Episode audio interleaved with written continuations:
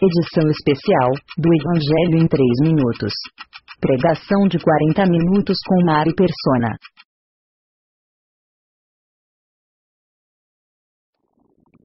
Queria abrir em Gênesis, capítulo 5 do livro de Gênesis.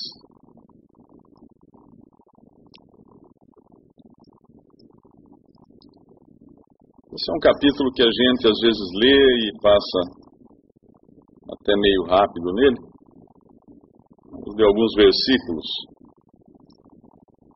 Versículo, capítulo 5 de Gênesis, versículo 5. E foram todos os dias que Adão viveu 930 anos e morreu. Versículo 8. E foram todos os dias de Sete, 912 anos e morreu. Versículo 11. E foram todos os dias de Enos, 905 anos e morreu. Versículo 14: E foram todos os dias de Cainã, 910 anos e morreu. Versículo 17: E foram todos os dias de Maalalel, 895 anos e morreu. Versículo 20: E foram todos os dias de Jared, 962 anos e morreu. O que existe de comum em cada nome que foi citado aqui é que cada um morreu. Nenhum ficou vivo. E todos eles tiveram vidas, uh, uma longevidade invejável. Hoje, se alguém falasse assim, olha, eu tenho aqui uma pastilha que você tomando, você vai tomar uh, vai viver 815 anos como Enos. Ou uh, Matusalém, você vai viver uh, ah, 969 anos, quase mil anos. Quanto eu poderia cobrar de uma pessoa uma pastilha dessa? Um, um medicamento assim, um tratamento assim, para a pessoa viver 969 anos. Eu acho que qualquer um pagaria uma fortuna por isso. O problema é que Matusalém também diz que foram todos os dias de Metusalém 969 anos e morreu. Todos morreram. E não só esses que tiveram vidas longas, muito longas, morreram, como, como todos morrem. As pessoas dessa sala aqui, em 100 anos, estarão todas mortas. Todas as pessoas que você conhece, todas, absolutamente todas, pode escapar algum bebezinho, mas todas elas estarão mortas em 100 anos. O que aconteceu há 100 anos? Bom, há 100 anos, 1914, estava começando a Primeira Guerra Mundial. 1914. Quando a gente marca tempo de acordo com acontecimentos, é interessante o que acontece. Eu vou perguntar aqui se alguém se lembra do que estava fazendo no dia 11 de setembro de 2001. Alguém se lembra do que estava fazendo nesse dia? Consegue se lembrar? Eu, eu, eu me lembro exatamente do que eu estava fazendo. Estava em casa, minha filha entrou pela porta do apartamento, ela estava vindo da, da faculdade em Campinas, ela falou, pai, eu vi no rádio do carro que um avião bateu num prédio em Nova York. Aí eu liguei a TV na CNN e foi em tempo de ver o segundo avião entrar no outro prédio do World Trade Center. E aí ficamos, a família inteira lá, grudados, vendo aquele acontecimento medonho, né? Que efetivamente mudou a vida de todo mundo. A gente pode falar assim, não, mas eu moro no Brasil, não tive nada a ver com isso. É, não teve, teve sim. Tudo mudou. Tudo mudou. De repente, tudo. As ações, as bolsas de valores despencaram no mundo inteiro. Uh, viajar se tornou um pesadelo. Todo mundo tem que passar por uma série de, de revistas agora para poder viajar. Uh, nada é igual. Muita gente perdeu emprego. Muitas empresas, mesmo brasileiras, uh, perderam o mercado, tiveram que mudar toda a sua maneira de trabalhar. Tudo isso porque no dia 11 de setembro de 2001 aconteceu o ataque ao World Trade Center. Agora eu pergunto: você se lembra do, do que você estava fazendo nesse dia? É muito comum a gente lembrar. É interessante quando acontece um, uma, quando tem um marco, alguma coisa muito marcante, mesmo que não diga, não diga respeito a nós, mas, mas é uma coisa muito marcante, a memória parece que coloca uma moldura naquilo e prega na parede do cérebro, na parede da mente e deixa lá.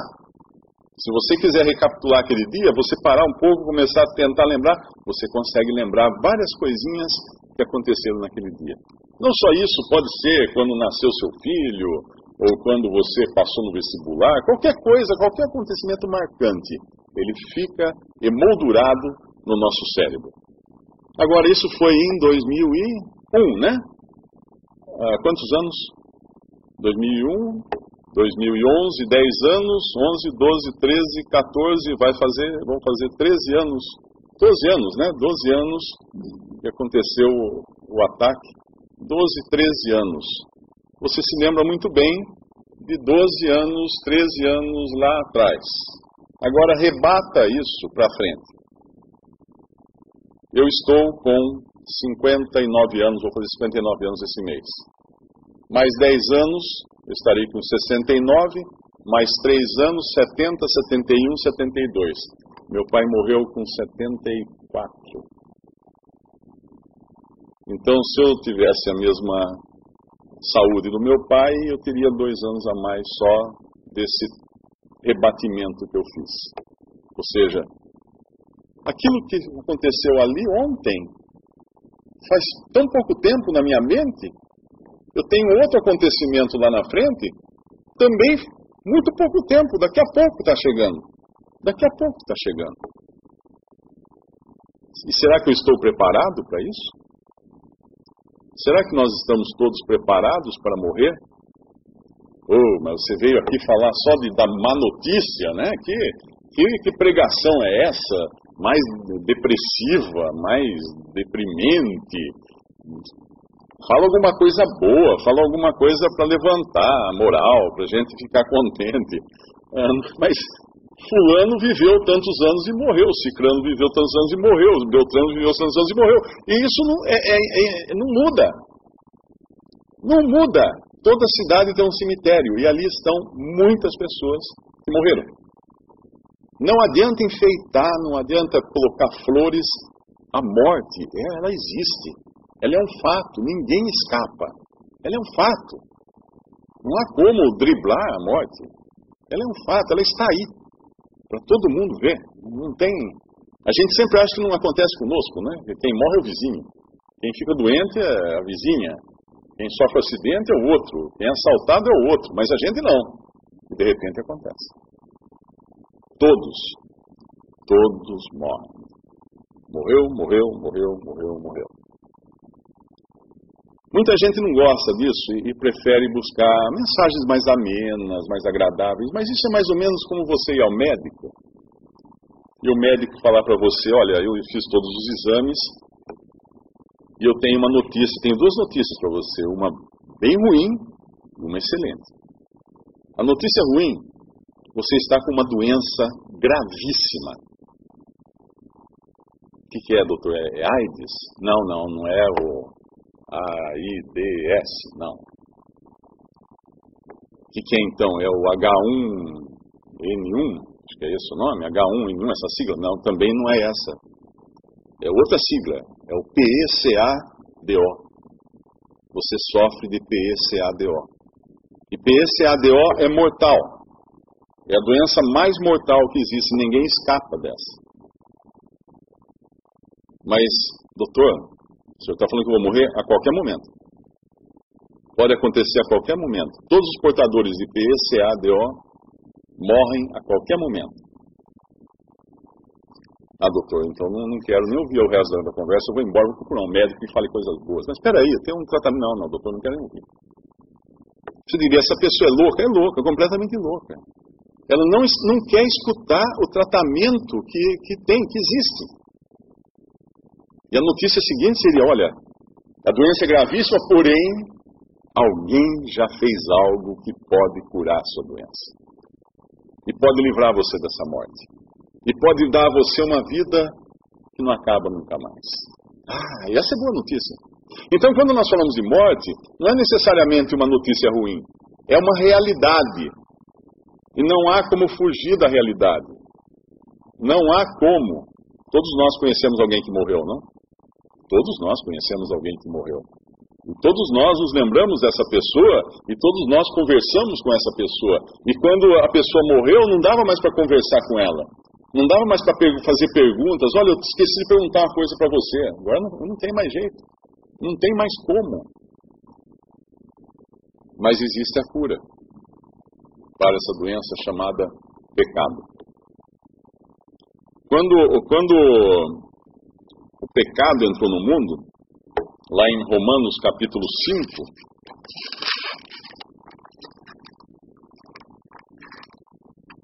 Nós vemos na Bíblia que a palavra de Deus, a Bíblia é a palavra de Deus. Em Romanos capítulo 5, versículo 12,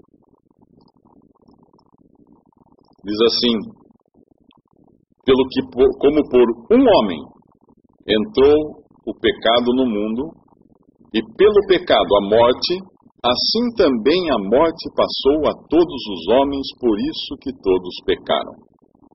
Por um homem entrou o pecado. Que homem foi esse? Adão. O primeiro ser criado, Deus deu uma ordem para ele, ele desobedeceu essa ordem, ele não quis continuar na comunhão que Deus tinha estabelecido com ele, ele podia viver indefinidamente. Adão nunca mais ia morrer, Adão ia viver para sempre. Ele tinha uma árvore da vida lá no jardim do Éden, ele podia comer do seu fruto, ele podia, ele podia se alimentar daquilo, ele não, não tinha morte. Ele não ia morrer. Pensa assim, uma pessoa que vai, que vive, vive, vive, vive. E, mas Deus falou: olha, tem a outra árvore ali. O conhecimento do bem e do mal, se você comer daquele fruto, você vai morrer. E ele não acreditou. E ele foi na conversa de Satanás, que apareceu a ele na forma de uma serpente. Nós não sabemos que forma era essa. Hoje a gente vê a serpente, mas ali fala que a serpente era mais inteligente de todos os animais que Deus havia criado. Talvez por isso que Adão nem Eva nem ficasse surpreso da serpente falar. Sabemos que como é que era essa configuração da serpente antes da, da queda antes do pecado. Mas de qualquer maneira, quando o homem desobedeceu a Deus, ele pecou. E quando ele pecou, o pecado entrou não só no homem, mas no mundo inteiro, na criação de Deus. Ele foi expulso do lugar que Deus havia preparado para ele, o jardim do Éden, para ter comunhão com Deus, com ele, com o homem, Deus ter comunhão com o homem, o homem com Deus ali. Ele foi expulso daquele lugar. E desde então, nós vivemos desterrados da presença de Deus. Nós somos como expulsos da presença de Deus. Nós vivemos num mundo que tem doença, que tem morte, que tem furacão, que tem vulcão, que tem terremoto, guerras, crimes. Esse é o mundo fora do Éden. Nós vivemos no mundo fora do paraíso. Nós vivemos, vivemos nesse mundo, onde tem espinhos, onde a gente tem que trabalhar duro para poder sobreviver, onde temos que lutar contra as doenças, e o homem tentou de todas as maneiras ajeitar esse mundo para não ficar tão desagradável assim. Ele vai levando a coisa, mas ele morre. Ele morre. Há, há 100 anos, a expectativa de vida do ser humano era 40 e poucos anos. Hoje já chega nos 70 e poucos, mas vai até quando? Ah, 100, tá bom, 100. E aí? Hum, daí um pouco de ciência, de medicamento, 120, ah, tá bom, 120. E aí? E morreu e morreu. Essa passagem é interessante porque ela começa falando que o pecado entrou por um homem, passou para todos os homens, então a Bíblia está afirmando que cada pessoa nesta sala é um pecador. Está com essa doença, está contaminado com essa doença que chama-se pecado, e essa doença o levará à morte, o levará a óbito, porque é sempre o final ah, o passo final dessa doença. Mas aí, quando, quando continua aqui no capítulo 5 de Romanos, versículo 13, porque até a lei estava o pecado no mundo, mas o pecado não é imputado, não havendo lei. Ah, havia pecado, havia morte, mas não havia transgressão, porque não havia o que transgredir. Deus não tinha dado uma lei para o homem, não faça isso, não faça aquilo, faça aquilo. Mas no versículo 14 diz uma, uma coisa muito interessante. No entanto, a morte reinou desde Adão até Moisés, e até sobre aqueles que não pecaram a semelhança da transgressão de Adão, o qual é a figura daquele que havia de vir. Interessante essa frase, que a morte reinou desde Adão até Moisés. Ué, então, puxa, que notícia boa, a partir de Moisés não morreu mais ninguém. Não, as pessoas continuaram morrendo. Então, por que diz que a morte reinou até Moisés? Porque Deus fez alguma coisa com Moisés. Moisés teve alguma coisa que os homens não tiveram, antes dele não tiveram. Essa coisa foi que Deus deu a Moisés uma revelação. Primeiro, ele deu a revelação da lei, que a lei criava a culpabilidade para todos os seres humanos, porque ela colocava regras, ela colocava o não. Era a placa de contramão, Deus fincou essa placa de contramão no monte Sinai, falou, Moisés, isso aqui agora não pode, não pode, não pode, não pode. Mas ao mesmo tempo que Deus dava a Moisés essa lei, aqui fala que uh, até sobre aqueles que não pecaram, a semelhança da, da transgressão de Adão, o qual é a figura daquele que havia de vir. Então, quando Adão pecou, Deus já tinha em Adão uma figura de alguém que viria. Quem seria? Cristo. E quando Deus faz uma revelação a Moisés, da lei, Deus também dá a Moisés uma série de ordenanças e uma série de, de leis e regras e, e, e, utensílios e projetos e um, uma porção de coisas. Essa porção de coisas incluía todo um sistema de adoração a Deus, que Deus havia instituído.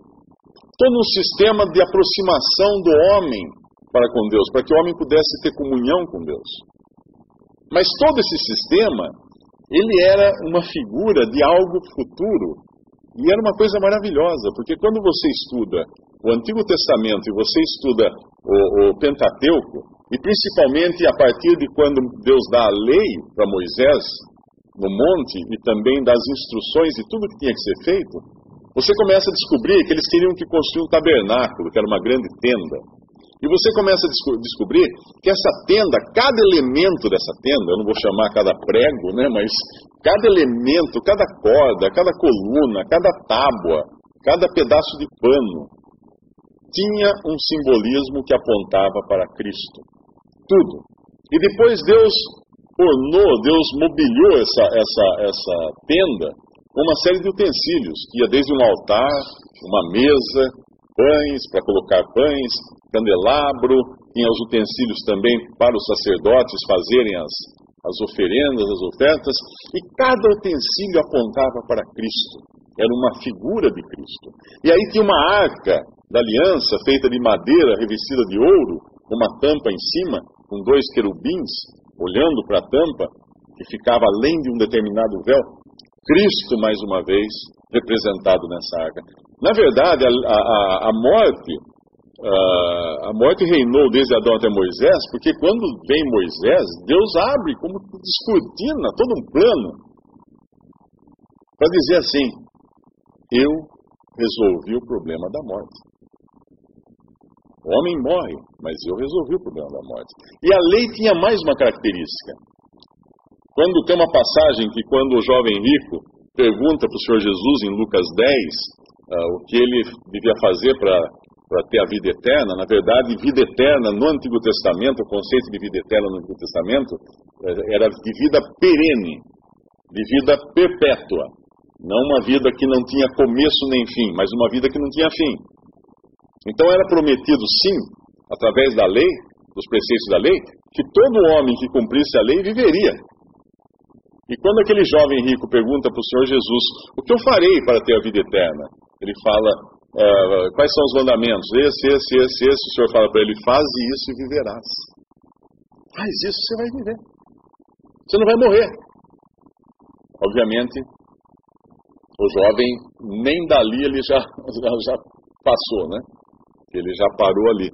E nenhum homem é capaz de cumprir a lei. Mas a lei tinha essa característica: que o homem que cumprisse a lei viveria viveria, não morreria.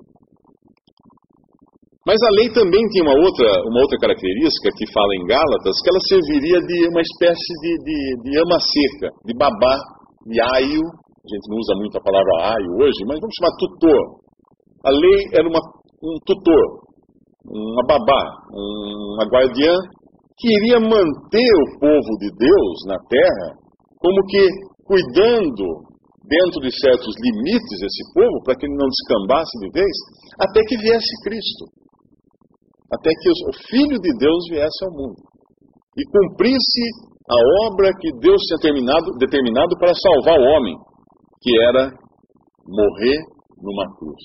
Por incrível que pareça, para que Deus pudesse dar vida ao homem e vida eterna, Deus teria que fazer uma obra de morte, que havia sido anunciada lá no Jardim do Éden, quando Deus tirou a pele, matou um animal inocente, por causa do pecado de Adão e Eva, tirou a pele desse animal, fez vestes para o homem e cobriu o homem e a mulher. Aquilo já era uma figura de que Deus ia derramar um sangue inocente para cobrir o pecado do homem. E Deus também no Éden havia anunciado para a serpente que ela, ela picaria o calcanhar daquele que seria o descendente da mulher, mas que ela, a serpente teria sua cabeça esmagada por esse mesmo descendente da mulher, que é Cristo. Então é maravilhoso nós encontrarmos um plano que, quando o homem pecou, era como se. Uh, às vezes a gente brinca de, de abrir uma coisa que está enrolada, né? Se enrola assim, a gente faz isso muito no escritório de arquitetura, que as plantas ficavam tudo em papel vegetal, enroladas e guardadas. Então você queria mostrar uma planta para um cliente, às vezes era um projeto grande, a gente comprava papel vegetal em rolo não era em pedaço, em rolo. Você comprava papel vegetal em rolo. E dependendo do projeto, às vezes você tinha que fazer comprido aquele rolo, papel muito grande, e às vezes até enrolar na beirada da prancheta. Isso antes dos tempos do, dos sistemas de software de CAD e tudo digitalizado. Mas naquele tempo era nanquim, era régua, era, era compasso, era tudo isso. Então você enrolava aquela planta e deixava guardada. Vinha o cliente, você pegava e abria na mesa, pegava a planta assim, fazia assim. Como vendedor de loja de tecido, que também acabou praticamente, né? difícil achar agora uma, abria aquilo, ela desenrolava. E o cliente olhava e via o projeto. O projeto era desenrolado aos seus olhos. Deus, no momento em que o homem pecou, e aí quando vem Moisés também, era como se Deus pegasse o projeto e desenrolasse na, na frente do homem falasse: Olha aqui, olha o que eu tinha projetado já para o caso do pecado entrar. E esse projeto culmina em Cristo Jesus. Ele fala durante a sua vida, em João 4, diz que nele estava a vida, e a vida é a luz dos homens. Nele estava a vida. Em João 5, 24, fala. Uh, vamos, vamos ler, vamos ler para não, não, não falar diferente do que está escrito no Evangelho de João, capítulo 24, uh, eh, capítulo 5, versículo 24, diz: Na verdade, na verdade vos digo, que quem ouve a minha palavra e crê naquele que me enviou, tem a vida eterna e não entrará em condenação, mas passou da morte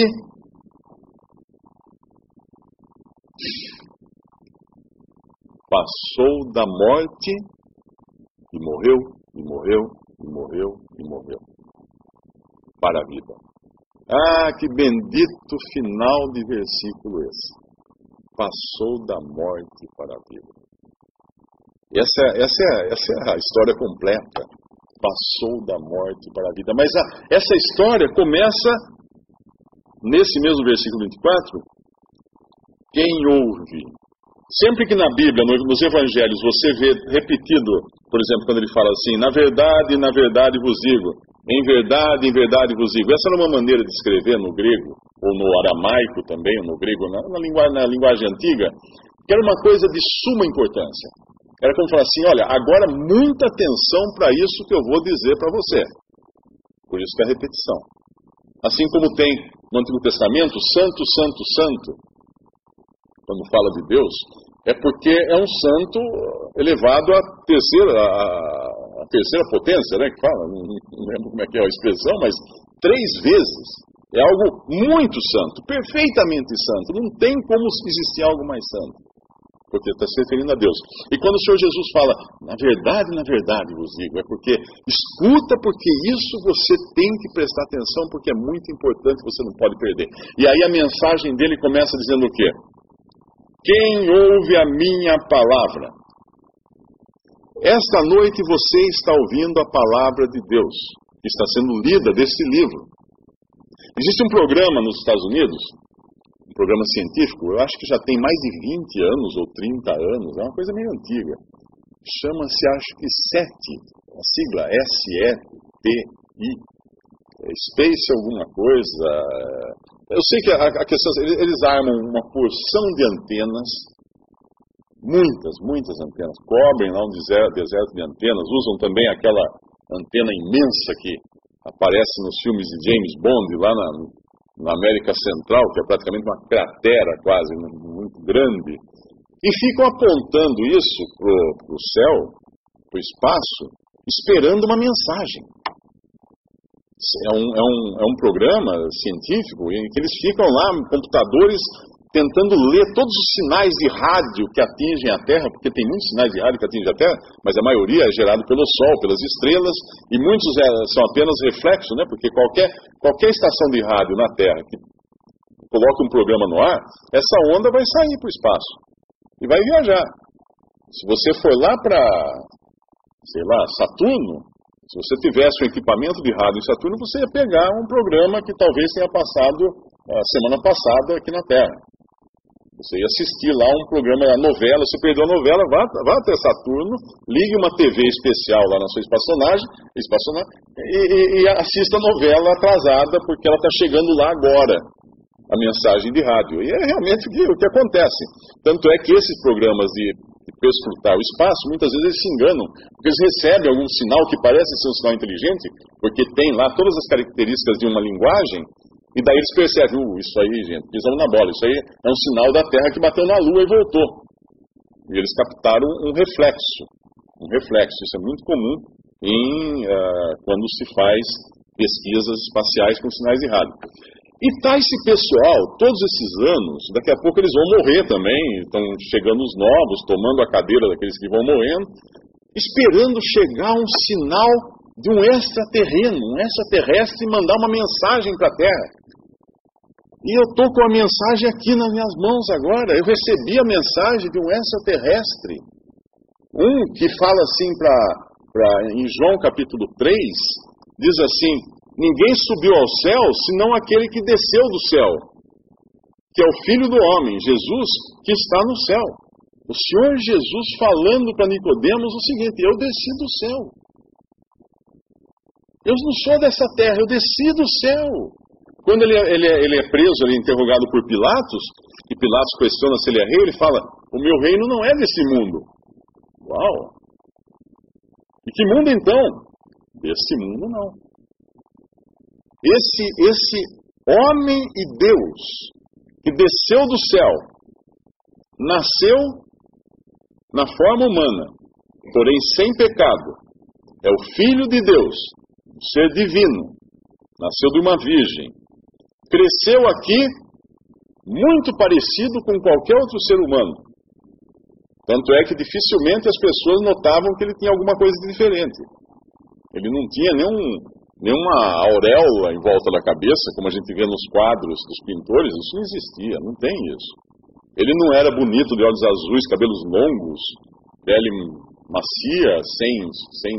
Não, ele era um judeu andando na Judéia há dois mil anos, como qualquer judeu, como qualquer homem. Um homem tão comum que na hora de prendê-lo tiveram que a, a, combinar os soldados, combinar um, um, código lá, uma, uma senha com Judas, e falar, faz o seguinte, então Judas, como é que nós vamos saber quem é? Judas, olha, eu vou beijar, aquele que eu beijar você sabe quem é, porque chegando à noite com, com archotes, com, com, com velas, com lamparinas, com coisa assim, num lugar escuro, cheio de homens judeus, Todos eles com uma cara parecida. Não vamos prender a pessoa errada. Então quem é?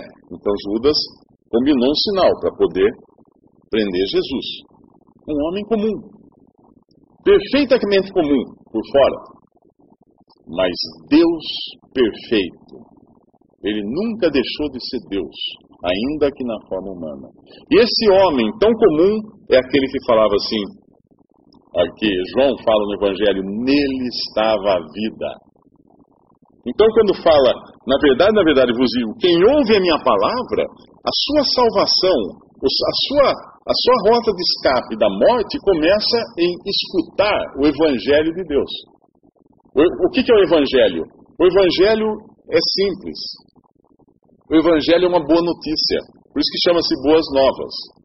A maioria das, das religiões falam que estão pregando o Evangelho, mas não estão pregando o Evangelho.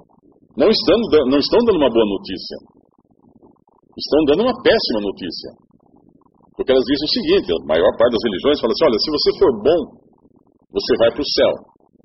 Muito bem, eu pergunto aqui: alguém já conseguiu ser bom Talvez enquanto você dorme, né? Você às vezes até fica meio bem bom dormindo. Mas aí você acorda e fala assim, nossa, o que, que eu sonhei? E aí, como é que ficou? Ninguém consegue ser bom porque o homem é pecador. O homem já tem dentro de si esse pecado, essa, esse verme, corroendo ele por dentro, comendo ele de dentro para fora, até levá-lo à morte. Mas quando ouvimos a palavra de Deus, vem o Espírito Santo e toca essa alma. E o Senhor Jesus falou assim: aquele que não nascer da água e do Espírito, o vento sopra onde quer, assim é aquele que é nascido do Espírito, do Espírito de Deus. O que acontece? A água da palavra de Deus, e a água é uma figura da palavra de Deus na própria Bíblia, quando ela chega e encharca uma pessoa a mensagem do Evangelho, das boas novas, que Cristo morreu para salvar você, no seu lugar, pagou seus pecados porque você não ia conseguir ser bom, jamais.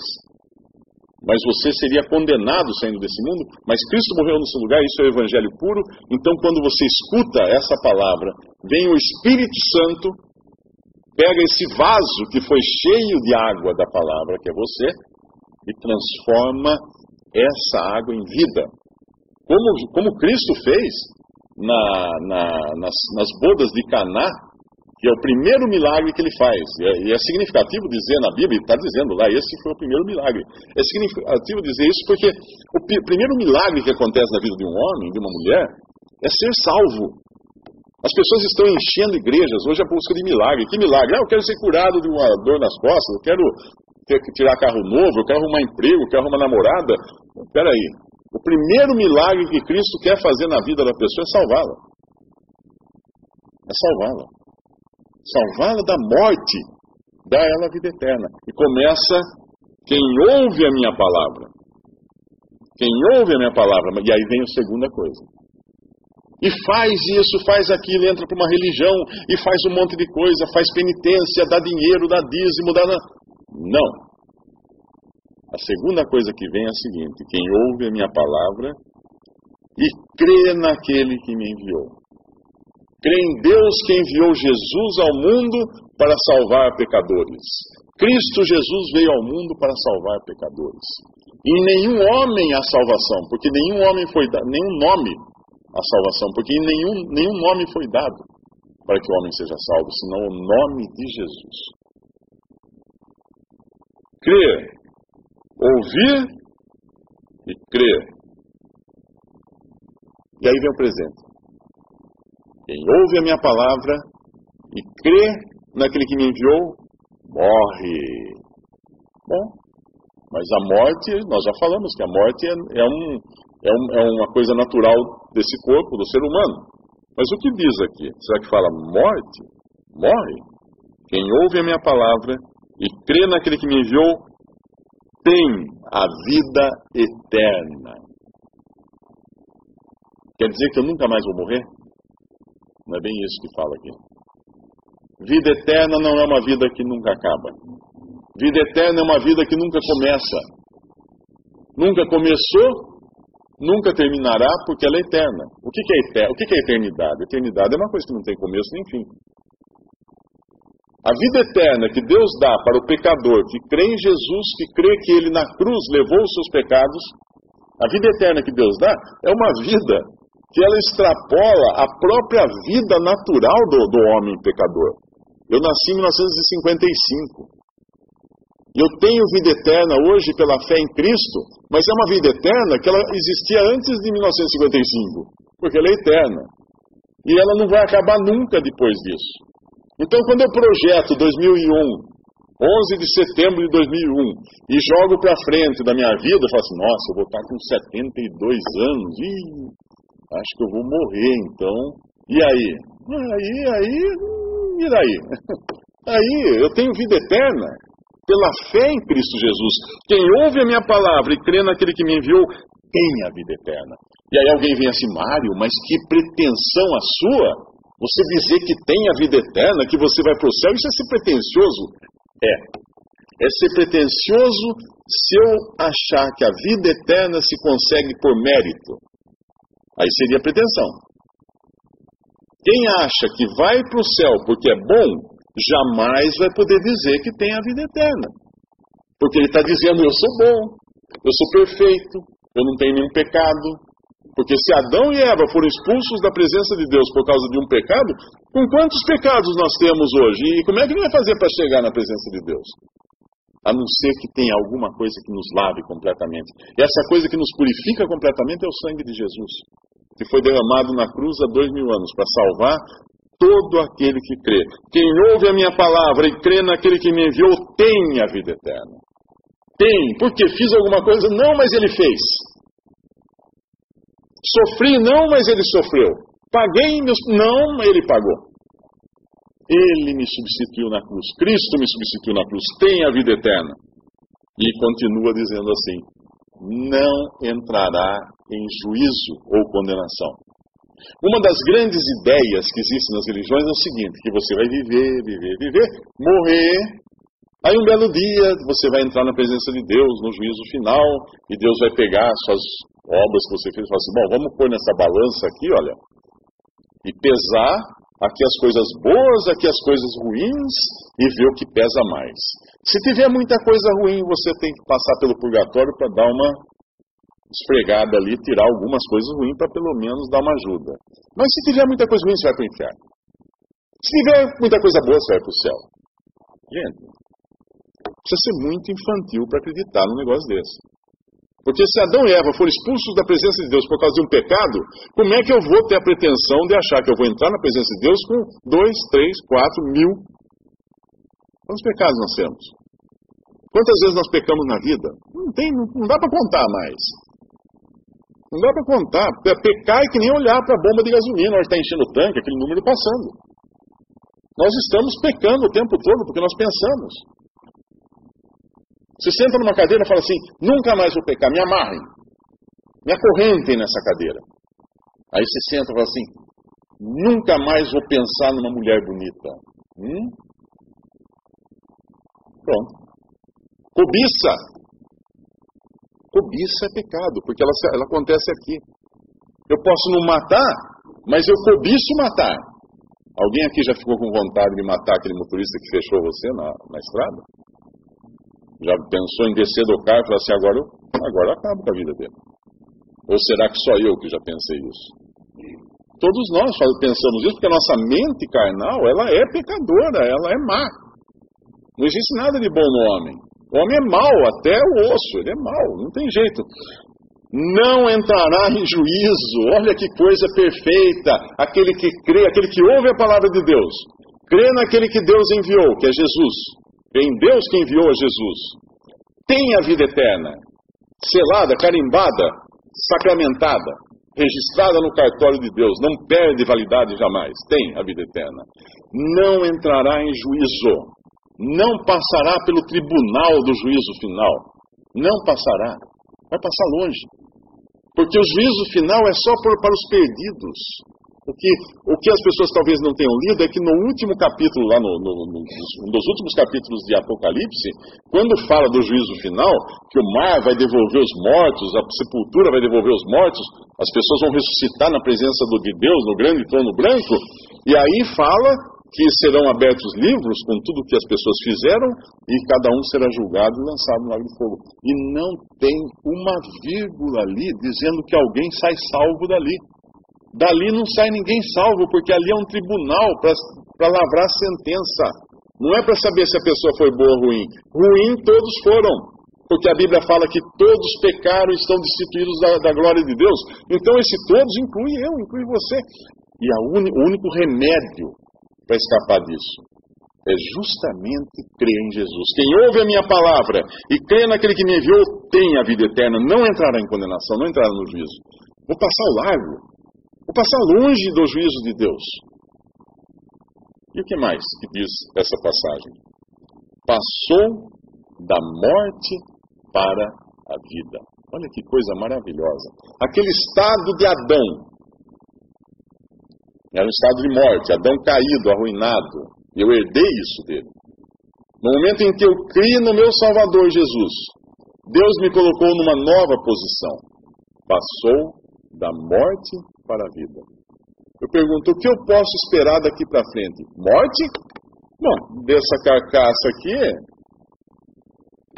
é lucro.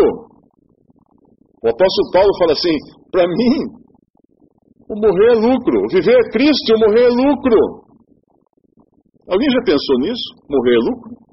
Por que lucro? Porque a morte para o crente é uma serva de Deus. Porque ela vai levá-lo para a presença de Cristo. Uma pessoa que crê no Salvador Jesus não teme a morte. Ele pode temer a dor. Eu tenho medo de se eu morrer de um tiro, vai doer esse tiro, ou se sei lá, uma doença, vai doer, ficar numa cama, todo mundo tem medo dessas coisas. Mas a morte em si, a, a passagem, não tem. É, é passar para entrar na presença de Cristo. E aí esperar a ressurreição, a ressurreição do corpo. E ter um corpo porque Jesus ressuscitou. Quando Maria, quando Maria Madalena foi visitar o túmulo, esperando encontrar um cadáver ali, os anjos falaram: O que você está procurando? Você está procurando o vivente entre os mortos? Ele não está mais aqui. Você já, você já foi procurar o endereço de alguém, a pessoa não estava? Não morava mais lá? Não está mais aqui. Eu me lembro até uma vez em Poços de Caldas, nós fomos visitar, eu era criança ainda, fomos visitar uma, uma senhora, e aí paramos, o meu pai parou o carro, minha mãe desceu, bateu no portão, era uma senhora que ela conhecia, veio o marido, né? Ah, como é que vai o senhor? Como é que vai? Tudo bem? E a, e a dona fulana, como é que está? Ela não está. Ah, não está? Onde ela foi? Ela está no cemitério. Ah, mas hoje é finado, alguma coisa? Não, ela está morta. Falou para ela. Porque a mulher tinha morrido. Não tinha mais como encontrar aquela mulher. Ela tinha morrido. E quando Maria Madalena vai ao, ao, ao sepulcro de Jesus, não tinha mais como encontrá-lo na morte. Porque ele tinha morrido. Não, porque ele tinha ressuscitado. Ele mudou de endereço não estava mais na morte. Uma pessoa que crê em Cristo como seu Salvador passou da morte para a vida. Se vocês forem procurar o Mário na morte, aqui está dizendo que eu mudei. Meu novo endereço é vida e vida eterna. E esse pode ser o endereço de cada. Não é privilégio falar assim, ah, mas esse cara é muito soberbo. Muito... Não, não. Pense de novo. A religião fala para você que se você for bonzinho, você vai para o céu. Então, aí sim, dentro desse raciocínio, você vai achar que seria pretensão dizer que já tem vida. Mas se a Bíblia está dizendo, na verdade, na verdade vos digo que quem ouve a minha palavra e crê naquele que me enviou tem a vida eterna. Não entrará em condenação, mas passou da morte para a vida. Isso não é soberba. Isso é você crer. Se eu der um cheque para você de um milhão, e você confiar que eu tenho um milhão. Alguém chegar para você e falar assim: escuta, você tem um milhão aí? Você fala assim: ó, não sei, porque o Mário me deu esse cheque aqui, mas vai saber, né, se tem esse dinheiro. Você não está confiando no que eu falei. Entendeu? Deus está dando um cheque para aquele que crê, escrito assim: vida eterna. Deus está dando um cheque escrito vida eterna, vai ser descontado a hora que chegar na presença de Deus para entrar lá para sempre, recebeu o corpo novo, tem o Espírito Santo agora quando creu em Cristo. Se você duvidar que tem a vida eterna, você já duvidou, não, não creu nem na palavra de Deus. Já não passou na primeira, na primeira fase dessa, dessa, dessa mensagem que ele está trazendo aqui. Quem, crê na minha, quem, ouve, quem ouve a minha palavra, crê naquele que me enviou, tem a vida eterna, não entrará em condenação, mas passou da morte para a vida. E aí continua o versículo: Em verdade, em verdade vos digo, no versículo 25 de João 5, que vem a hora, e agora é, em que os mortos ouvirão a voz do Filho de Deus. E os que a ouvirem viverão. Porque como o Pai tem a vida em si mesmo, assim deu também ao Filho ter a vida em si mesmo. E deu-lhe poder de exercer o juízo, porque é o Filho do homem. Não vos maravilheis disto, porque vem a hora em que todos os que estão nos sepulcros ouvirão a sua voz. E os que fizerem o bem, fizeram o bem, sairão para a ressurreição da vida. E os que fizeram o mal, para a ressurreição da condenação. Epa! Você falou que se fizesse o bem não era quem vai para o céu, não é quem faz o bem, mas está falando aqui que os que fizerem o bem vão para a ressurreição da vida e os que fizerem o mal vão para a ressurreição da condenação. Isso é o complemento do que foi dito antes. Porque uma pessoa que ouviu a palavra de Deus e creu em Cristo, recebeu a vida eterna, não entrará mais em condenação. Ele afirmou isso antes. Não entrará em juízo. Passou da morte para a vida, essa pessoa, de acordo com o que fala em Efésios capítulo 2, diz que sou pela fé somos salvos. Isso não vem de vós, é dom de Deus. Não vem das obras para que ninguém se glorie. Porque somos feitura sua, criados em Cristo Jesus para as boas obras que Deus preparou para que andássemos nela. Pronto, está resolvido aqui o problema. Aqueles que creem em Cristo farão o bem? Sim, porque Deus preparou o bem para eles fazerem. Não é o bem de si mesmos. Eles não fazem o bem para serem salvos ou para, se, para ressuscitarem para a vida eterna, mas eles fazem o bem porque isso é uma consequência da salvação que receberam. Quando você planta um pé de limão e faz um enxerto de laranja, ele vai dar laranja. A laranja é uma consequência desse enxerto. Não é, não é o poder do limão que dá laranja, é o, o que foi feito ali pelo jardineiro, pelo agricultor, que vai criar o fruto agora dessa nova natureza que tem aquela planta ali. Então é muito importante entender que morte é uma notícia péssima para todo mundo, todos morrem. Mas vida é a melhor notícia que você pode ter. E tem um versículo lá, em, lá no Antigo Testamento em que Deus fala assim, uh, eu acho que é Deuteronômio, capítulo 30. Eu queria terminar deixando esse versículo para você.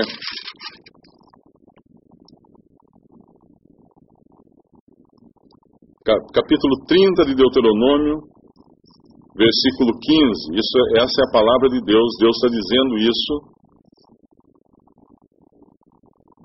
Vês aqui Hoje te tenho proposto a vida e o bem, e a morte e o mal. Deus propõe a você a vida e o bem, ou a morte e o mal. O que, que você escolhe? Escolha a vida. E como você escolhe a vida? Aquele que é a vida, Cristo. Creia em Jesus Cristo como seu Salvador e receba dele, por graça total, a vida eterna. Podemos dar graças a Deus. Visite 3minutos.net. Dúvidas? Visite respondi.com.br.